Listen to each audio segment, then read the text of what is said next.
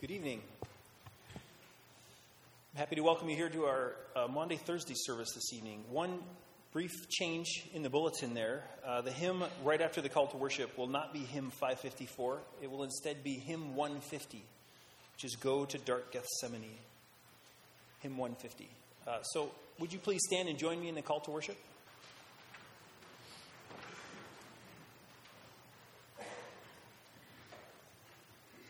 Rend your hearts and not your garments, says the Lord.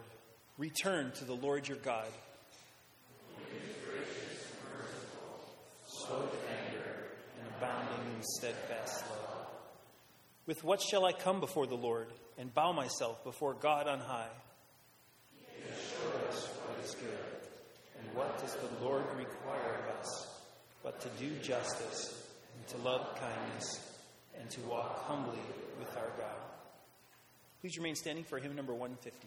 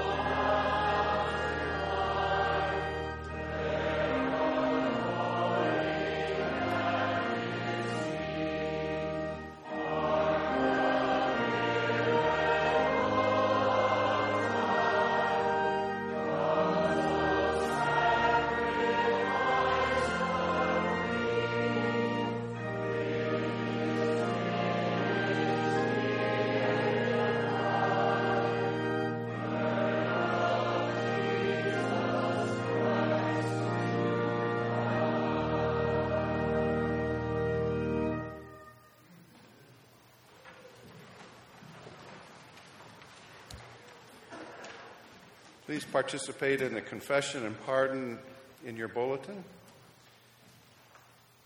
You'll be reading the bold print. My sisters and brothers, Christ shows us his love by becoming a humble servant.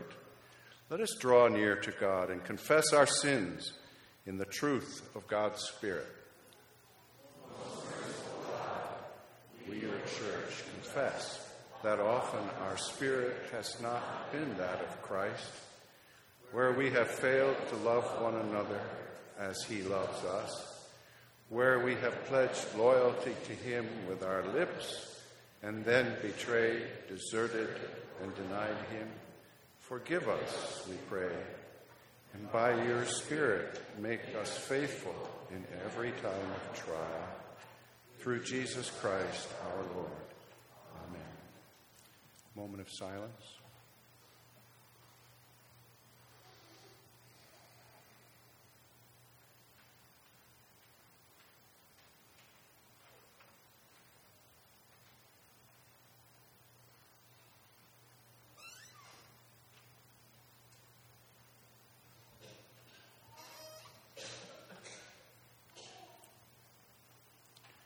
Who is in a position to condemn? Only Christ. But Christ suffered and died for us, was raised from the dead, and ascended on high for us, and continues to intercede for us. Believe the good news. If you have confessed your sins in the name of Jesus Christ, you are forgiven. Glory to God. Amen.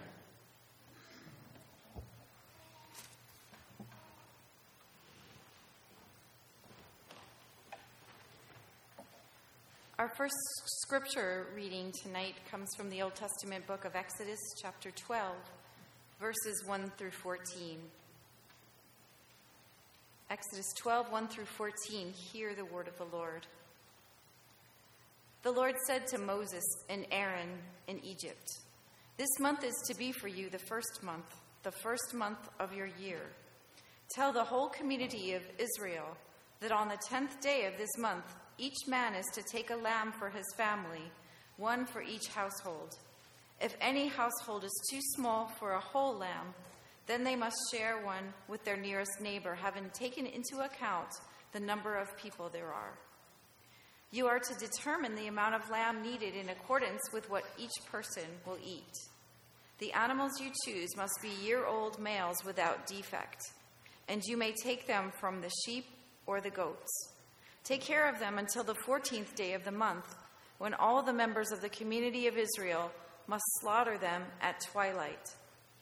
Then they are to take some of the blood and put it on the sides and tops of the door frames of their houses where they eat the lambs. That same night they are to eat the meat roasted over the fire, along with bitter herbs and bread made without yeast.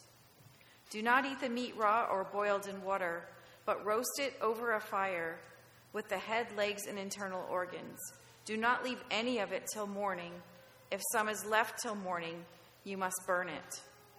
This is how you are to eat it with your cloak tucked into your belt, your sandals on your feet, and your staff in your hand.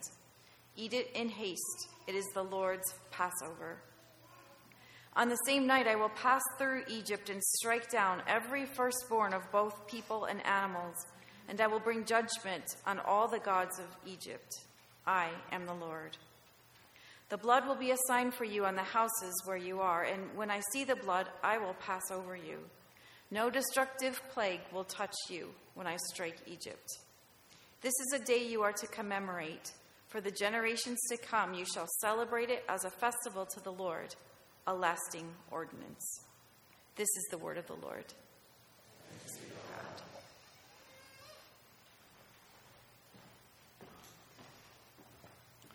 Second scripture reading today comes from 1 Corinthians chapter 11 verses 23 to 26. Hear the word of the Lord. For I received from the Lord what I also passed on to you. The Lord Jesus, on the night he was betrayed, took bread, and when he had given thanks, he broke it and said, This is my body, which is for you. Do this in remembrance of me. In the same way, after supper, he took the cup, saying, This cup is the new covenant in my blood. Do this whenever you drink it in remembrance of me. For whenever you eat this bread and drink this cup, you proclaim the Lord's death until he comes. This is the word of the Lord.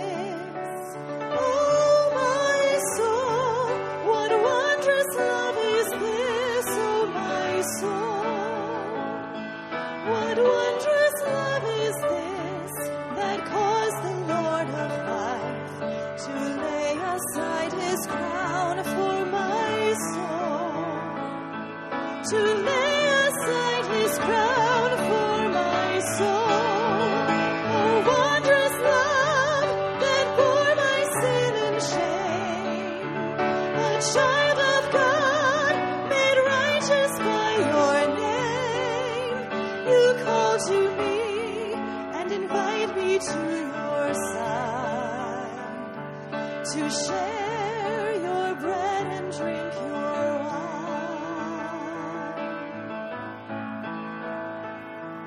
To God and to the Lamb,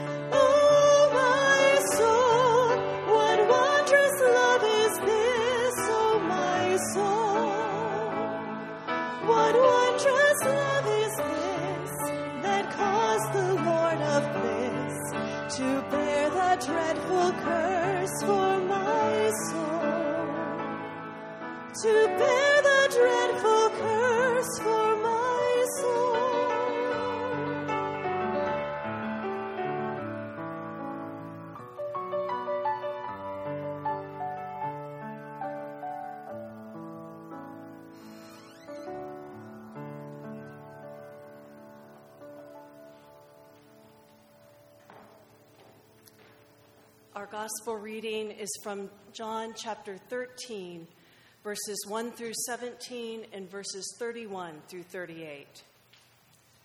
It was just before the Passover festival. Jesus knew that the hour had come for him to leave this world and go to the Father. Having loved his own who were in the world, he loved them to the end. The evening meal was in progress, and the devil had already prompted Judas, the son of Simon Iscariot, to betray Jesus. Jesus knew that the Father had put all things under his power and that he had come from God and was returning to God. So he got up from the meal, took off his outer clothing, and wrapped a towel around his waist. After that, he poured water into a basin and began to wash his disciples' feet, drying them with the towel that was wrapped around him. He came to Simon Peter, who said to him, Lord, are you going to wash my feet? Jesus replied, You do not realize now what I am doing, but later you will understand. No, said Peter, you shall never wash my feet. Jesus answered, Unless I wash you, you have no part with me. Then, Lord, Simon Peter replied, Not just my feet, but my hands and my head as well. Jesus answered, Those who have had a bath need only to wash their feet. Their whole body is clean, and you are clean, though not every one of you. For he knew who was going to betray him, and that was why he said, Not everyone was clean. When he had finished washing their feet, he put on his clothes and returned to his place. Do you understand what I have done for you? He asked them. You call me teacher and Lord, and rightly so, for that is what I am. Now that I, your Lord and teacher, have washed your feet, you also should wash one another's feet. I have set an example for you that you should do as I have done for you. Very truly, I tell you, no servant is greater than his master, nor is a messenger greater than the one who sent him. Now that you know these things, you will be blessed if you do them. When he was gone, Jesus said, Now the Son of Man is glorified, and God is glorified in him. If God is glorified in him, God will glorify the Son of himself and will glorify him at once.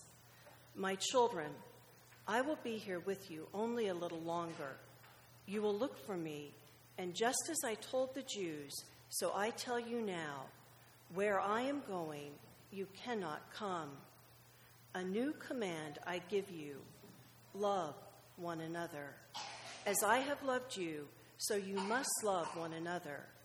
By this, everyone will know that you are my disciples if you love one another. Simon Peter asked him, Lord, where are you going? Jesus replied, Where I am going, you cannot follow now, but you will follow later.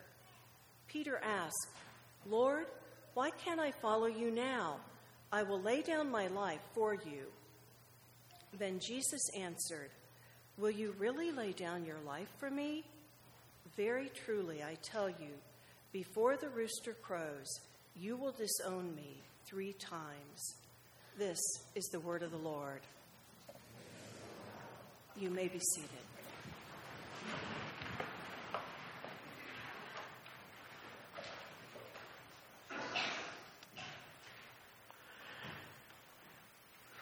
Have you ever noticed that uh, when human beings are put in a stressful situation, we have a tendency to turn on each other? Husbands and wives sometimes do that, parents and children sometimes do that, friends and neighbors, pastors and parishioners sometimes do that.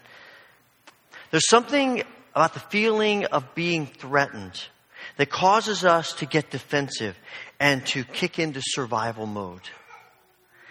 It makes me wonder if this isn't what's in Jesus' mind on this night. Uh, within a few hours, his disciples are going to be put to the test. Soldiers are going to interrupt their private prayers, arrest Jesus, and threaten them. They're going to scatter like bugs exposed to light. They're going to feel abandoned and uncertain and frightened. And in these moments of fear and panic, they're going to be tempted to turn on each other. But it doesn't stop then. Even after the Holy Spirit comes upon them and they go out preaching the good news of Jesus, they are still going to wrestle with conflicting opinions about the best way to do that. The church in Jerusalem is, is going to be faced with growing opposition and lessening influence. Jewish believers are going to be called upon to accept Gentile believers. The church in Antioch is going to be challenged to trust upstart churches in Asia Minor, and Peter is going to have to face the reality of Paul's expanding leadership. Disciples are going to be tempted to believe that standing their ground for their opinions is the same thing as standing their ground for the very words of Jesus. I think this might be in Jesus' mind on this night.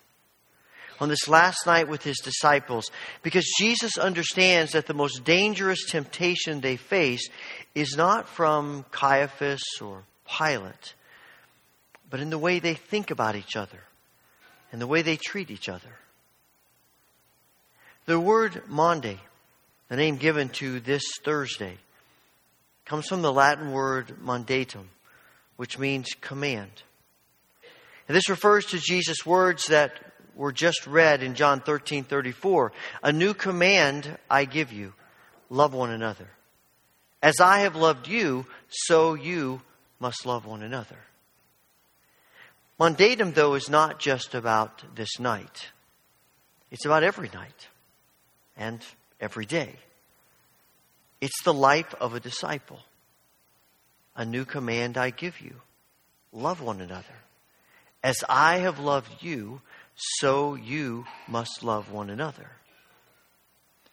But it's even more than that. Because Jesus not only says, A new command I give you, love one another, as I have loved you, so you must love one another, but he adds to that, By this everyone will know that you are my disciples, if you love one another. There is a sense in which loving each other is the defining characteristic of a disciple. People can love each other and not be a follower of Jesus, but you cannot be a follower of Jesus and not love each other. It's how people know we're disciples. And why is that? Because to love each other means that we look like and act like Jesus. Now, of course, loving each other isn't necessarily telling other people everything that they want to hear. Loving each other isn't ignoring destructive behavior. Loving each other is not afraid to speak truth, truth that is encouraging and truth that is confrontational. But loving each other always means doing whatever we do because it's in the best interest of the other person. Our struggle is that so often our actions toward each other is not rooted in what is best for the other, but what I think is best for me. But that is not love, that's self interest. And the Apostle Paul says that we are to have the mind of Christ, which means letting go of our self interest, thinking not about ourselves, but about others. And nowhere is this tested more than when we feel our self interest being challenged. It's fascinating to me that in the creation story of Genesis 1 and 2, everything is good, even very good, except for one thing. God Himself says it is not good for a human being to be alone. Isn't that fascinating? But it's also fascinating to me that the very gift that addresses this problem is also the recipient of blame when the wheels start coming off. God looks at the man and says, Why did you eat the fruit? The woman you put here for me, she gave it to me. And he says to her, Woman, why did you eat the fruit? The serpent, in parentheses, that you created, deceived me. When backed into a corner, it's blame and attack. And we have been doing that same thing ever since. Our relationships that are intended to be the glory of God's creation are often a source of pain. And I think that's so much of what tonight is about. Jesus shares his body and blood with one who is going to betray him. He promises his spirit to one who is going to deny him. Jesus comes and gives himself in humility to these men who are going to desert him. Why does he do that? Because he is love. And his love is the kind of love that leads ultimately to a cross. And we ask ourselves, how is it possible for us to love each other when we are so often hurt by each other? How is it possible for us to humble ourselves before each other when we are so often taken advantage of by each other? We can do that because we know we are loved. And when we know that we are loved, we are free to love, even if it costs us, and perhaps particularly when it costs us. As we walk through the words and the visuals of this night, let me encourage you to embrace all of it. Embrace the gifts of Jesus' broken body and shed blood. Embrace the starkness of the church stripped bare. Embrace the solemnness of the tenebrae readings and darkness. Embrace the silence. Feel it. Engage it. Let it wash over you. And let this power of selfless love envelop you. And then remember mandatum. A new command I give you love one another. As I have loved you, so you should love one another. and in His humble, sacrificial loving, may we find grace for our own humble, sacrificial loving. Amen.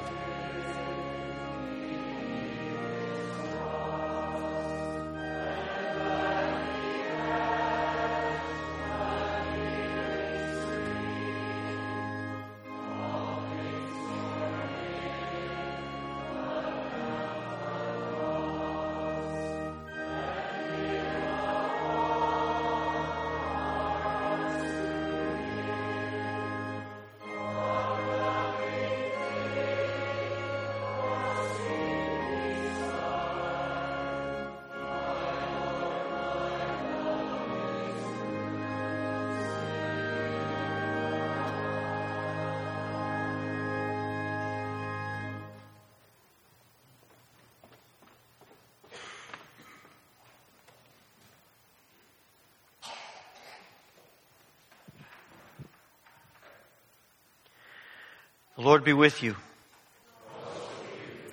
Lift up your hearts. Let us give thanks to the Lord our God. Blessed are you, Lord our God, sovereign of the universe. You created the heavens and the earth and saw that it was good. From the earth you bring forth bread and create the fruit of the vine. You formed us in your image, delivered us from captivity, fed us manna in the wilderness, made covenant with us, and set before us the way of life. Therefore, with your people in all the ages, and the whole company of heaven, we join in the song of unending praise, saying, Holy, holy, holy Lord, God of power and might. Heaven and earth are full of your glory. Hosanna in the highest. Blessed is he who comes in the name of the Lord. Hosanna in the highest. Most holy and merciful God, time and again we turned aside from your way and abused your gifts. Yet you gave us the crowning gift in your Son, Jesus Christ, emptying himself that our joy might be full.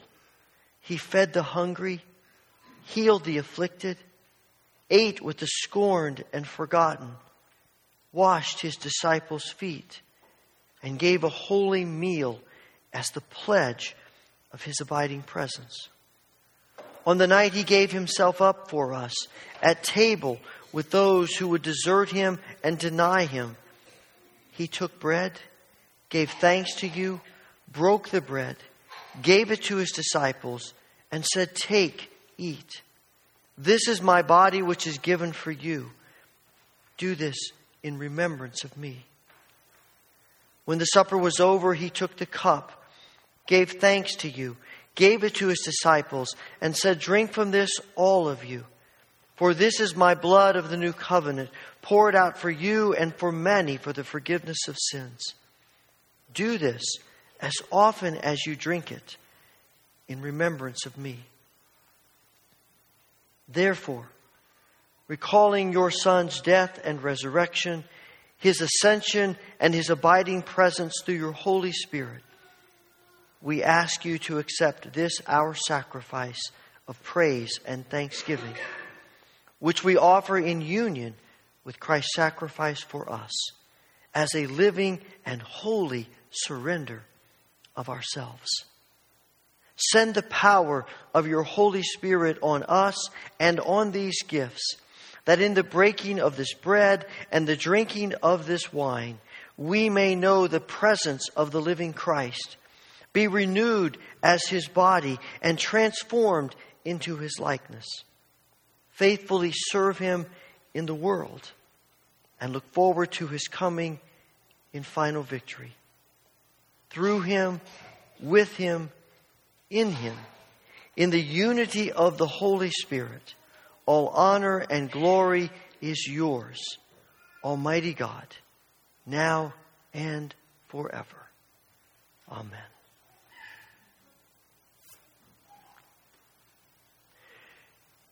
Tonight, this is a this is an evening of uh, repentance and confession recognizing the price paid by our Savior. And so it seems appropriate that we receive communion tonight in that spirit by kneeling. And so as uh, you come to the front, and we aren't going to release you by rows, but perhaps just start in the front and, and work our way back, come and kneel at the altar rail. If kneeling is difficult for you, please feel free to sit in one of the red chairs here. And if it's difficult for you to come to the front uh, at all, we are happy to serve you in your seat. But as you come, kneel and you'll be given, uh, take a piece of bread and you'll have a cup. And uh, just feel free to partake of that as you are ready to do so. When you have received the bread and the cup, you may feel free to stay, pray, meditate, as little as long as you would like, and then return to your seat. And then, as places come open here, uh, others may come and take those places. As we mentioned, every time we receive the Lord's Supper, we practice open communion through Wesleyan Church. It's perhaps might be the first time you've worshiped here. But if you come tonight with your heart open to Christ, with a desire to receive His grace, then come and receive these gifts from our gracious, loving Heavenly Father.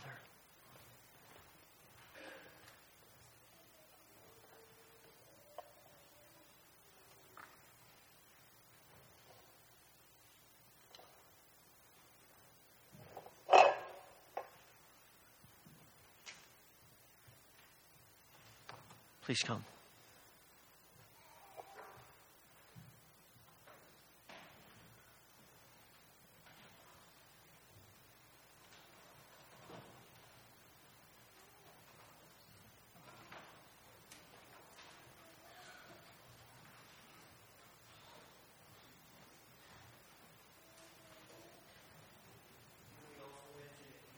You need gluten free wafers, we have those as well.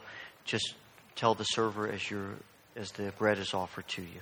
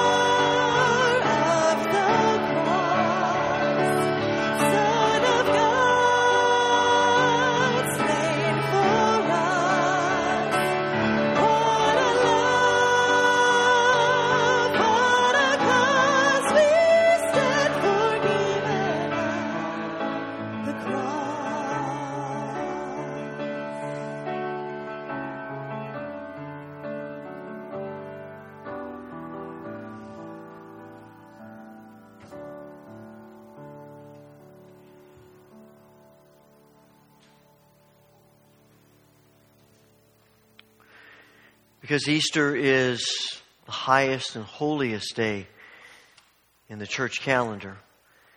The early church felt that it would be only appropriate to make sure that the church is in pristine condition for this great celebration. So, a part of Holy Week was cleaning the church. And of course, this is deep cleaning. You want to make it every nook and cranny to be clean. In order to do that, you have to move things. So they would take things out of the church, move them around so they could do that cleaning. And after a while, it began to dawn on them that there was powerful symbolism in what they were doing. That to empty the church of things that could be taken out and to leave the church in that condition of barrenness was symbolic of the barrenness of the cross as the light of Friday ended and moved into the silence and the darkness of Saturday. And so, for centuries, the church has now practiced the stripping of the church, not to clean the church, but simply as an act of symbolism. And so tonight, we once again practice this ancient tradition.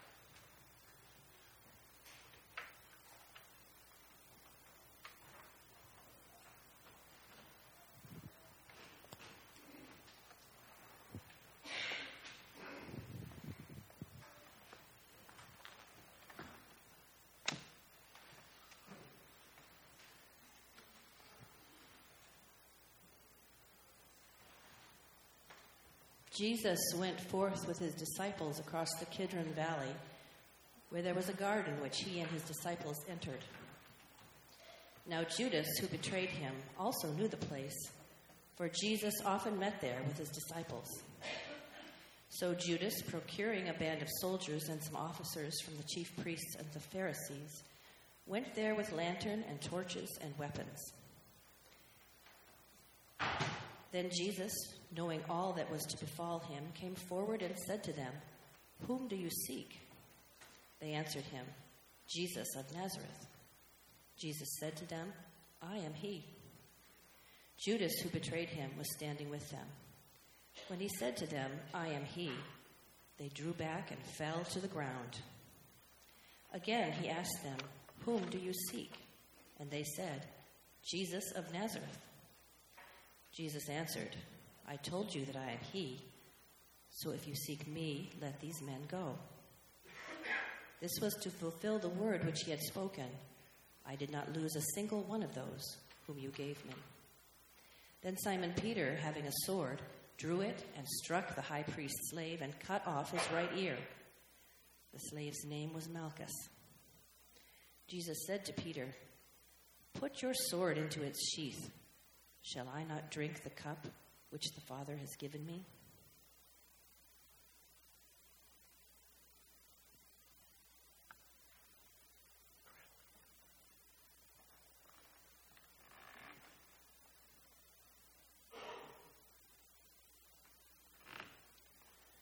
So the, so the band of soldiers and their captain and the officers of the Judean authorities seized Jesus and bound him. First, they led him to Annas, for he was the father in law of Caiaphas, who was high priest that year. It was Caiaphas who had given counsel to the religious authorities that it was expedient that one man should die for the people.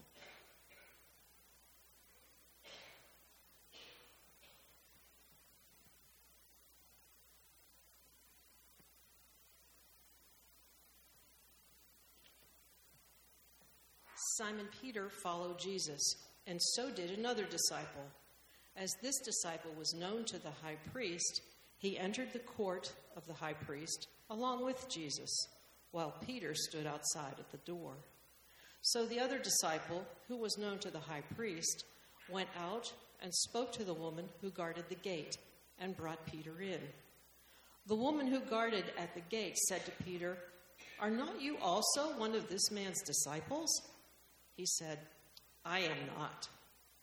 Now the servants and the officers had made a charcoal fire because it was cold and they were standing and warming themselves. Peter also was with them, standing and warming himself.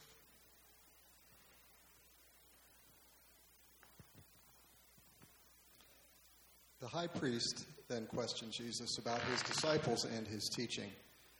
Jesus answered him, I've spoken openly to the world.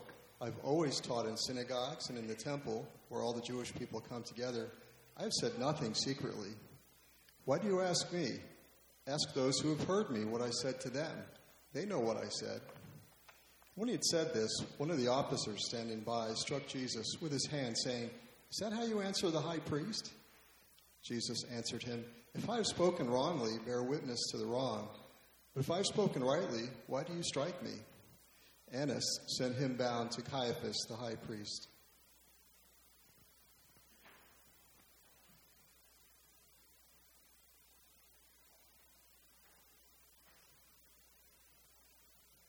Now Simon Peter was standing and warming himself.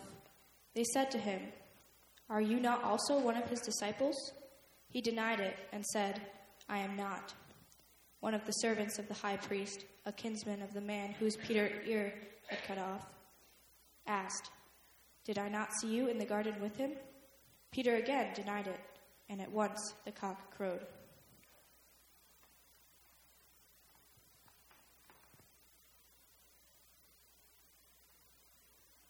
Then they led Jesus from the house of Caiaphas to Pilate's headquarters. It was early. They themselves did not enter the headquarters so that they might not be defiled, but might eat the Passover. So Pilate went out to them and said, What accusation do you bring against this man? They answered him, If this man were not an evildoer, we would not have handed him over. Pilate said to them, Take him yourselves, judge him by your own law. The religious authorities said to him, It isn't lawful for us to put any man to death. This was to fulfill the word which Jesus had spoken to show by what death he was to die.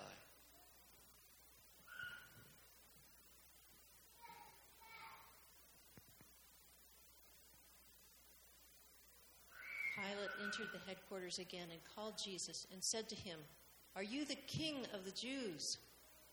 Jesus answered, Do you say this of your own accord, or did others say it to you about me? Pilate answered, Am I a Jew? Your own nation and the chief priests have handed you over to me. And what have you done? Jesus answered, My kingship is not of this world. If my kingship were of this world, my servants would fight that I might not be handed over to the religious authorities. But my kingship is not from the world. Pilate said to him, So you are a king? Jesus answered, You say that I am a king. For this I was born, and for this I have come into the world, to bear witness to the truth. Everyone who is of the truth hears my voice. Pilate said to him, What is truth?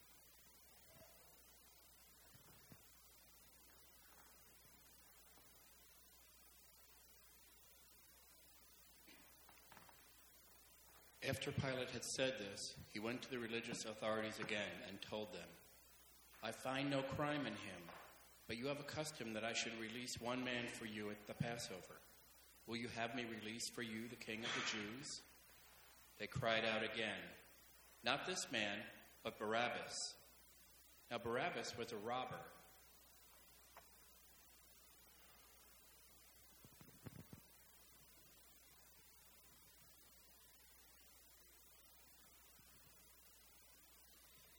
Then Pilate took Jesus and scourged him, and the soldiers plaited a crown of thorns and put it on his head, and arrayed him in a purple robe. They came up to him, saying, Hail, King of the Jews! And they struck him with, his hand, with their hands. Pilate went out again and said to them, See, I am bringing him out to you, that you may know that I find no crime in him. So Jesus came out, wearing the crown of thorns and the purple robe. Pilate said to them, Behold the man!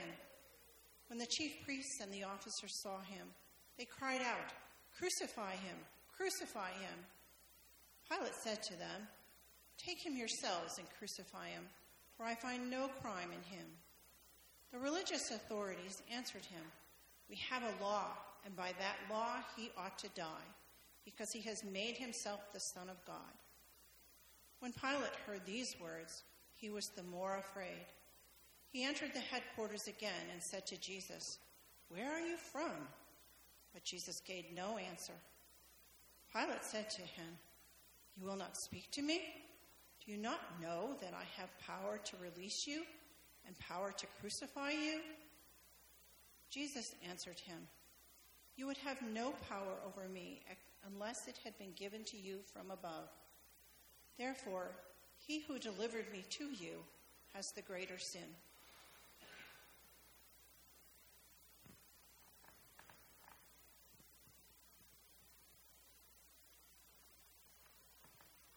Upon this, Pilate sought to release him, but the religious authorities cried out, If you release this man, you are not Caesar's friend.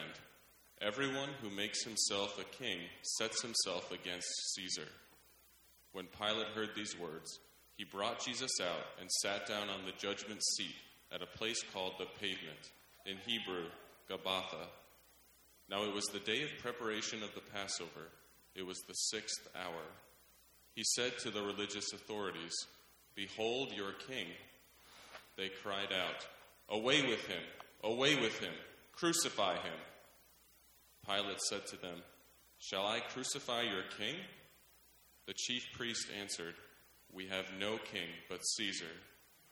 They handed him over to them to be crucified.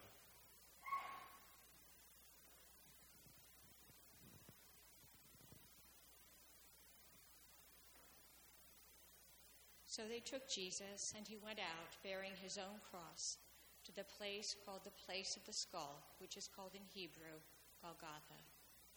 There they crucified him, and with him two others, one on either side, and Jesus between them. Pilate wrote a title and put it on the cross. It read, Jesus of Nazareth, the King of the Jews. Many of the Judeans read this title, for the place where Jesus was crucified was near the city, and it was written in Hebrew, in Latin, and in Greek. The Jewish chief priests then said to Pilate, Do not write the King of the Jews, but this man said, I am the King of the Jews. Pilate answered, What I have written, I have written.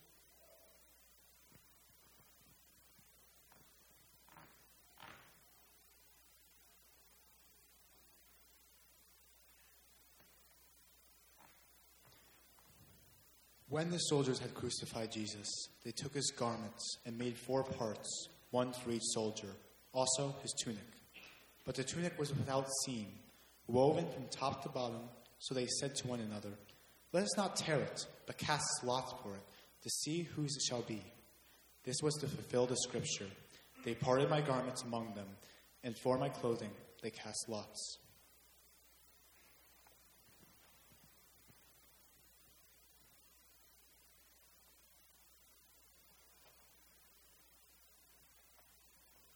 So the soldiers did this. But standing by the cross of Jesus were his mother and his mother's sister, Mary, the wife of Clopas, and Mary Magdalene. When Jesus saw his mother and the disciple whom he loved standing near, he said to his mother, Woman, behold your son. Then he said to the disciple, Behold your mother. And from that hour, the disciple took her to his own home.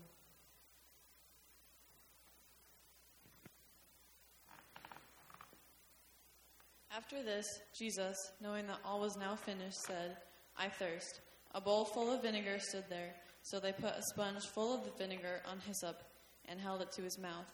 When Jesus had received the vinegar, he said, It is finished. And he bowed his head and gave up his spirit.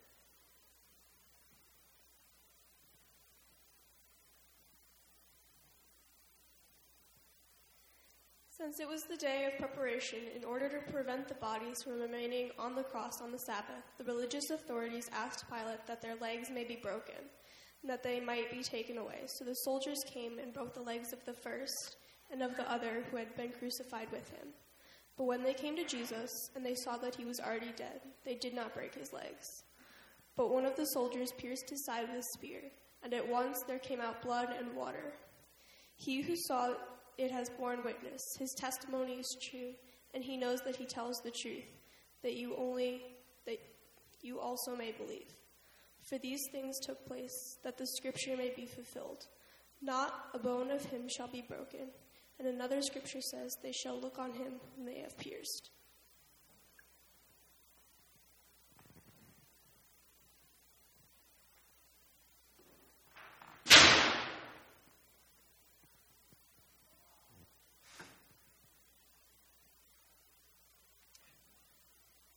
After this, Joseph of Arimathea, who was a disciple of Jesus, but secretly, for fear of the religious authorities, asked Pilate that he might take away the body of Jesus, and Pilate gave him leave.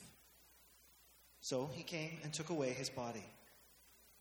Nicodemus also, who had at first come to him by night, came bringing a mixture of myrrh and aloes, about a hundred pounds weight. They took the body of Jesus and bound it in linen cloths with the spices, as is the burial custom of the Jews. Now, in the place where he was crucified, there was a garden, and in the garden, a new tomb where no one had ever been laid. So, because of the Jewish day of preparation, as the tomb was close at hand, they laid Jesus there.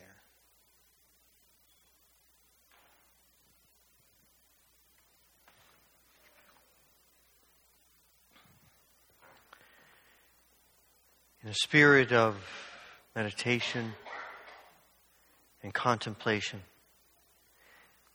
May you go in his peace and in his grace. Amen.